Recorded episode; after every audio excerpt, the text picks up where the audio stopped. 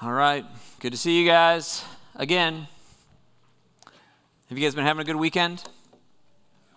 Yes, were you outside? It's beautiful, provided that you like it when it's like a thousand degrees, which it is. We helped some one of our fellows. In fact, I don't know if they're here. Caitlin and Andy, you here? One of our fellows moved in yesterday, and we were dragging stuff up to their third floor apartment, and it was hot. It was it was toasty but we got it done, so it's good. Well, I hope you are having a great day. I hope you've had a great week. Um, and I hope that maybe even the happiness of this last week was influenced by what we talked about last week.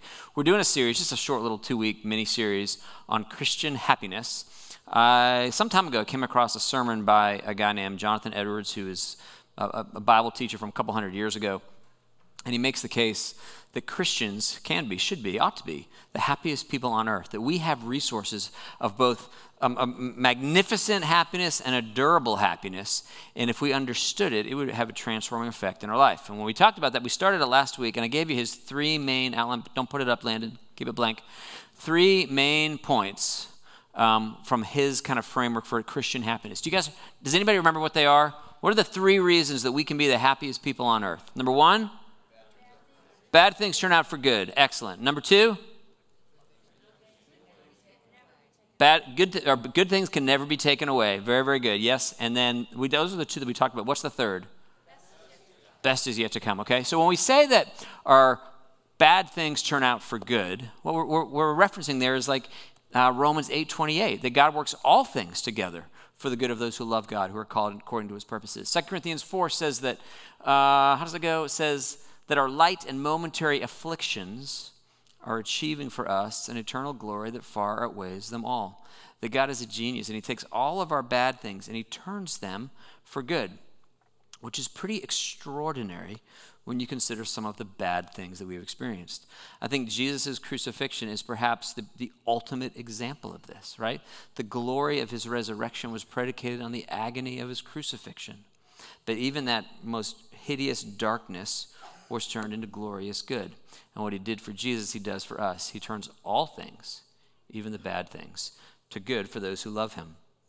Not only that, but our good things can never be taken away. And what we saw in that is it's not just that you know, in, you know these insignificant good things last forever, although there will be plenty of things that are just uh, additional in our lives. But really, this, the nature of the things that He gives us is absolutely permanent. His overwhelming love his grace, His unfathomable kindness to make it possible for us to stand before Him and not be destroyed, to stand before Him and be loved and approved of, will never cease. We'll have it for all of time. And in fact, whatever shame you drag around, whatever secret misery haunts you, whatever you've done, or perhaps even whatever you've become that nobody knows but you, is and always will be in Christ expunged. This will never cease to be true. That his covering mercy is fixed and will never go away. And what that means is that your inconsolable secret can be forever soothed. Our bad things turn out for good, and our good things can never be taken away. Which leads us to number three. Jose, how's that baby doing, brother? It's, everything's good? It's good, moving a lot. Heather's having a baby, and Jose is just rubbing Heather's tummy right now. It's a little bit, a little bit distracting, but it's a good thing. Okay, so number three, what's the third thing, you guys? I, I, distracted you now. I should have just kept that to myself. My apologies. But we just have everybody come lay hands on Heather right now just, just get right. Bad things turn out for good. Good things can never be taken away. Number three. Holy moly, the best is yet to come. It is. You guys, the best is yet to come and it's going to be amazing. Okay here's here's what's going to happen. Here's the i'm going to give you i'm going to compress the future. Ready? Here's how this is going to play out. Over the next year a bunch of really really horrible stuff is going to go down. And a bunch of astonishingly beautiful stuff is going to happen. It's going to be a mix. Next year same. Next year same there will be high highs, low lows, and great complexity until one day, if it's maybe it's maybe it's tomorrow, but someday in a year or in two years or five years, I don't know, I don't know, I don't have any idea. But someday, after all of this mixture of happiness and sadness and complexity and craziness, Jesus is going to come back. He's going to physically, actually, genuinely, really come back to the earth. He's going to raise from the dead everyone who has ever lived, right? All of us, all humanity across the millennia, raised from the dead to stand before him. And when that happens, he will separate humanity, he says, as, as sheep from goats. He will destroy his enemies, and he will grant eternal life to all those who love him. And he will restore this very world to be what it was always meant to be a place of love and creativity, of joy and worship, and all those countless, I don't even know, is it millions, is it billions? I don't know.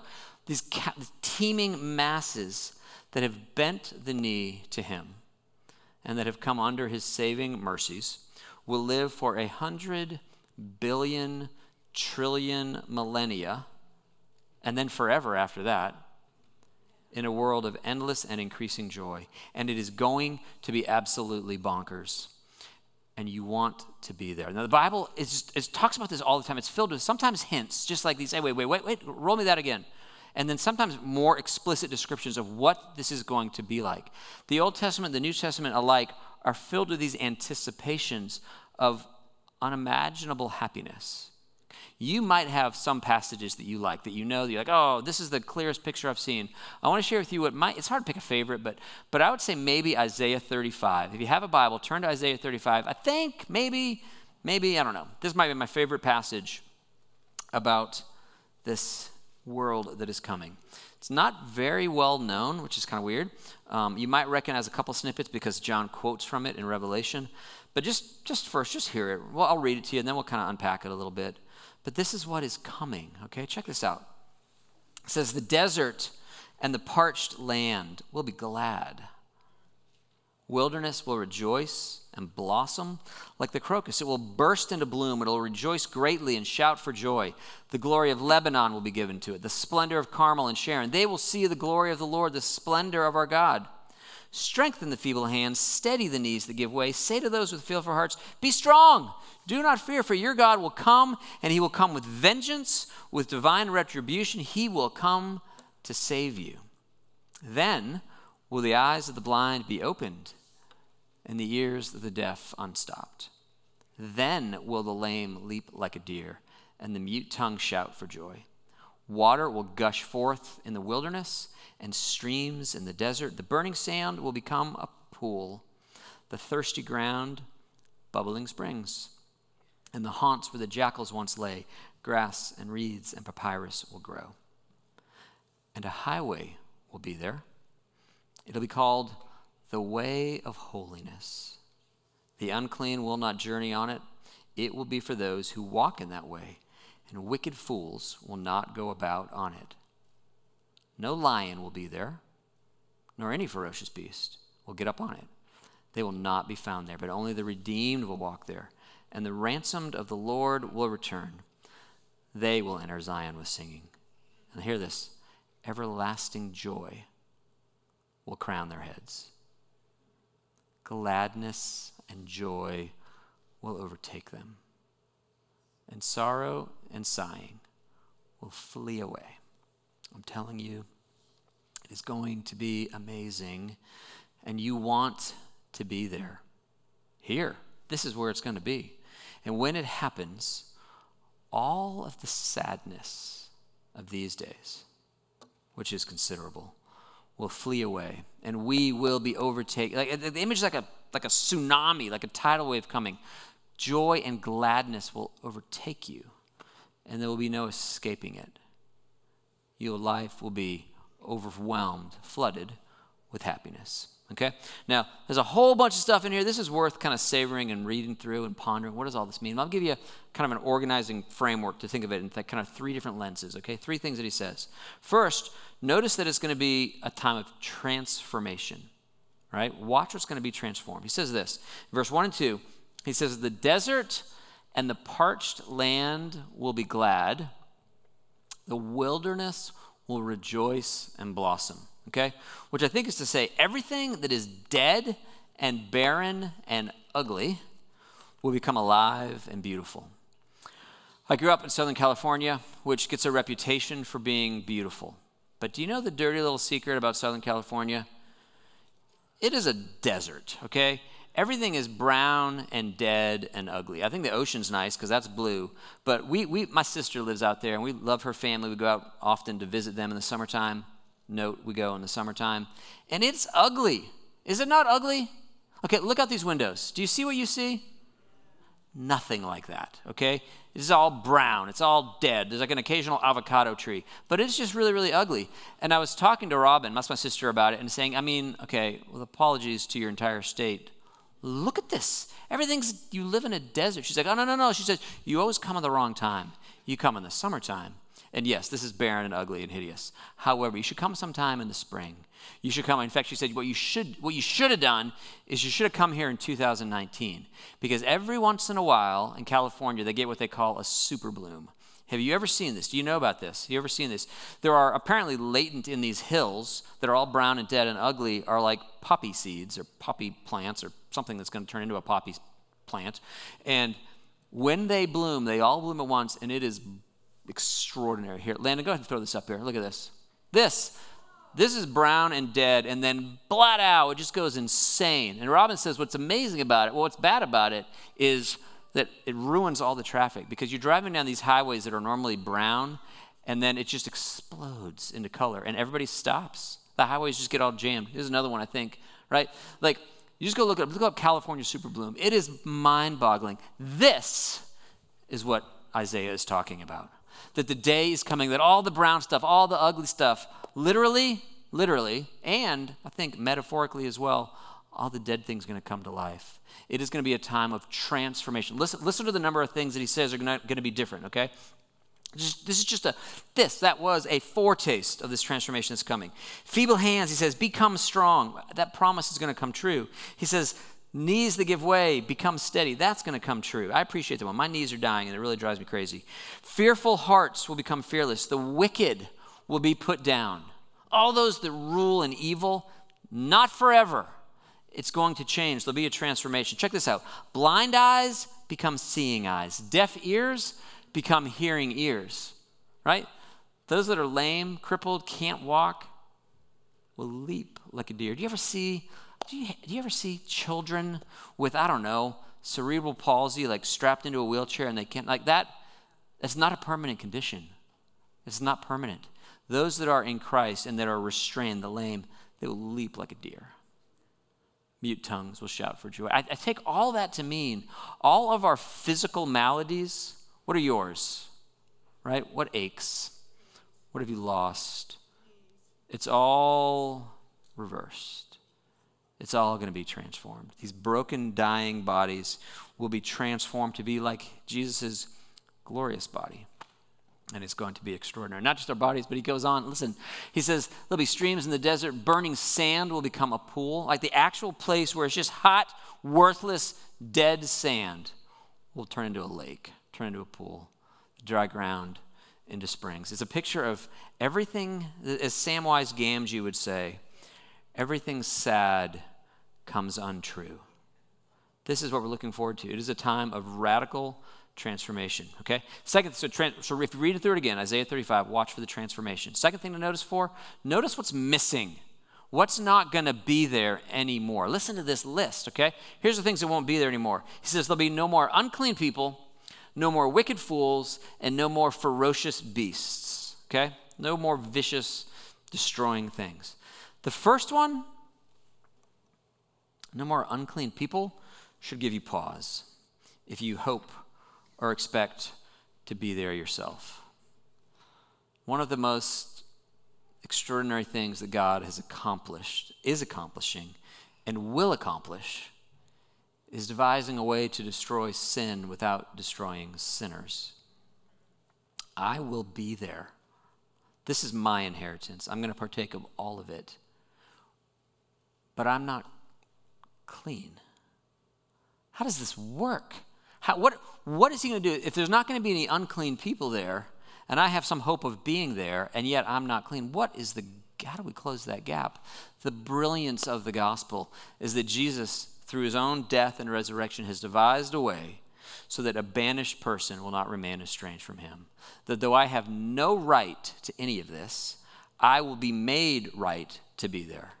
I, it's not that I've lived so clean that I deserve this, but that He has found a way to clean me so that I can partake of that which I do not deserve. The gospel can be summarized essentially as a story of the unfathomable grace that purchases for undeserving that purchases undeserving people unimaginable glory that we will get in if we are in Christ. If you are in Christ all this will be yours even though it's a place only for the clean.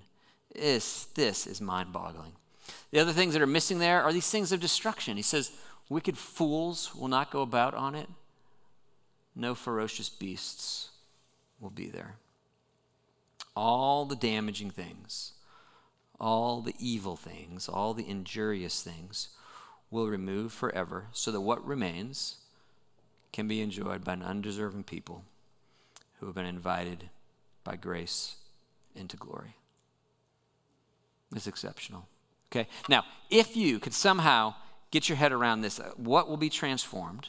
Let's, let's just say that you get a vivid snapshot. You could actually see footage of it okay? And then you recognize, my gosh, you get to be there, you don't deserve it, and there'll be nothing injurious or harmful. All of that, right? Take that and possess it, grab it in your brain, but then you haven't really even scratched the surface. And here's what I mean by this. One day, Kelly was at the beach with her father, and they were looking out at the ocean, right, the vastness of the sea. And let's let's presume that you could somehow, get, you know, you see forever and ever and ever, just oceans, blue everywhere you look, right? He says to her, Kelly, do you know what's really cool about the ocean? She said, No, I don't know what. He said, That's just the top. However vast and endless it is, that's like the top, you know, millimeter. It goes down for miles and miles and miles and miles. Whatever it is that you get your head around about how glorious the world to come will be, you've only thought about it probably for like 10 minutes worth. But it's never going to stop being just like that. It goes down and down and down and down forever and ever and ever. You're only seeing the square miles.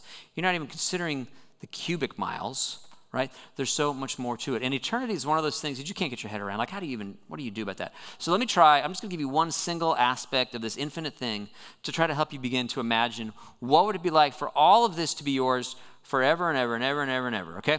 So I want you to think about through the lens of your own competence or the competence of others, okay?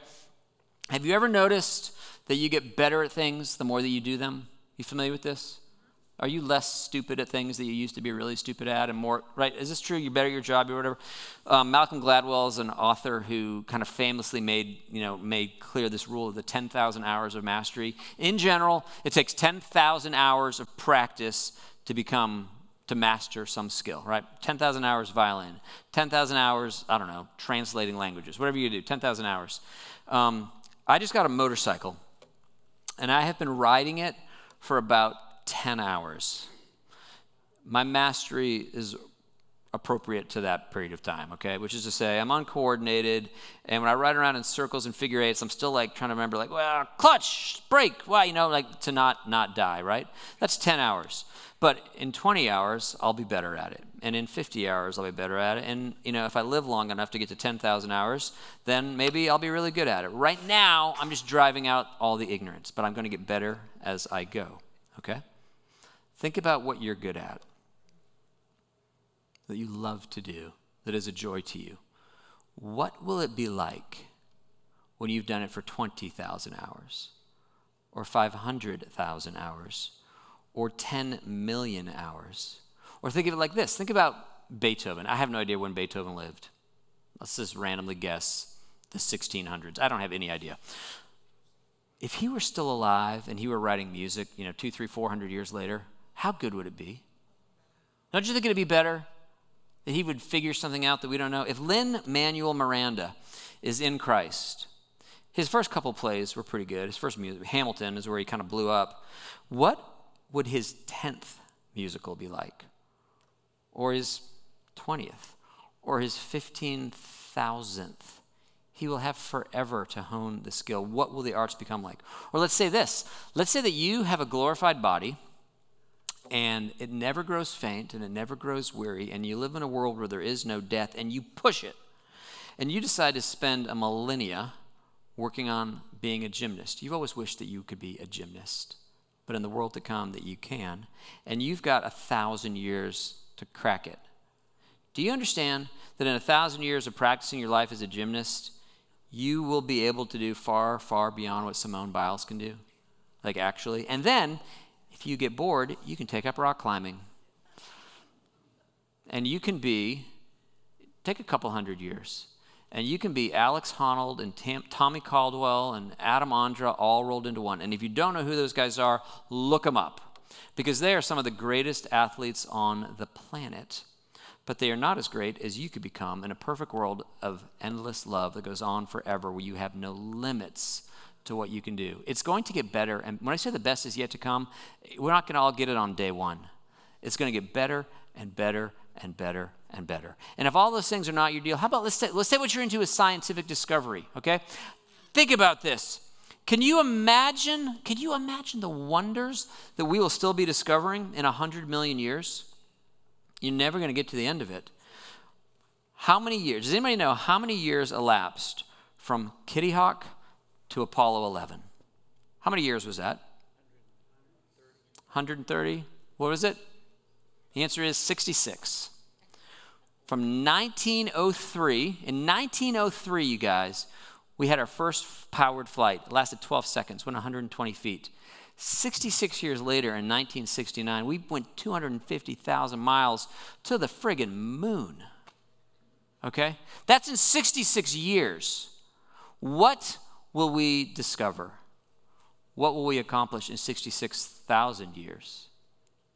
66 million years. Do you understand that we're going to go on the world's greatest Easter egg hunt? You know how, like, every once in a while, you know, you read something in National Geographic that scientists discovered some weird thing that lives in the bottom of the ocean, and who knew there was anything there, but it's this weird shape or color or whatever. Right? That we're going to have 100 billion galaxies to explore. What are we going to find? We have infinite time over infinite space to discover all the things that the great creator God made. I'm telling you, the best is yet to come. And not just, not just that we're discovering creation, but we're going to be discovering the Creator, for He too is infinite. You will live, if you are in Christ, in a world of perfect love, intimately connected to the God who made you for Himself and made you for joy, not just marveling in creation, but in the Creator who is better than all of it. Infinite happiness awaits those who are in Christ. So here's how this works, you guys. If all of this were to seize your mind and you were to think of all the happiness, the endless joy that is to come, that future anticipation of good would flood back into present pain, where the pain is real. There's all kinds of bad stuff going on, right? But properly considered, that future happiness floods back here to produce real joy. Because if you know and believe and accept that your bad things, your bad things will turn out for good, that those good things will never be taken away, and that the best is yet to come, if you will anchor your life on this, and you should, by the way, because it was purchased for you by Jesus, then not only will you be happy for him, happy in him forever, but you can savor it now, and it can shape and change the way that you walk through this world. That's why he told you about it. Not just so that it would come and you'd recognize it, but that you could begin to be happy. Because this vision helps you to release your grip on worldly things because more is coming. You don't need to spend all your money being as happy as you can right now because more happiness is coming and that becomes a greater and more transcendent source of joy. And you can spend your time, you can spend your money, you can spend your energies, you can spend your whole life in service to others. There will be time for unimaginable happiness, but these days, right now, are fleeting, and the opportunity that we have to love and to serve people, to invite them to come with us, to be partakers of it, transforms absolutely every part of our lives because the opportunity is fleeting and the door will soon be closed. This vision can awaken us to the urgency to care about people right now, to love them, and to do all that we can, knowing that we will never lose in the transaction. We should be a people that communicate the gospel with overwhelming urgency, that we spend our money with overwhelming urgency, that we develop our talents with an overwhelming urgency to help people leave this domain of darkness and make it into the kingdom of the Son that He loves. And by the way, it's somewhat paradoxical, but this vision also enables us to cheerfully bear with whatever suffering this world deals deals out. There's real evil, but ultimately it can do no real harm. Timothy reflect. I mean, Paul Tim, reflects on this in his letter to Timothy. It's kind of his last letter, and he's sending things off, and he's like, "Listen, Timothy, like I believe all this to be true. I'm a herald of the gospel. My life is to tell people how great he is, so they can know him too." He says, "This is why I'm suffering as I am. I know the glories that are coming." He says, "He says I know that God is able to guard what I've entrusted to Him for that day, and therefore I'm going to leave it all on the field." every day I'm going to lay down my life so that people that don't know him can come to know him, so that when I'm there, they'll be there too. He says, Listen, to live is Christ, to die is gain. It's all going to be amazing. And I'm going to do all that I can in these days, not only to obtain the world to come, but to help other people obtain the world to come, so that they can have it too, so that they can have him too.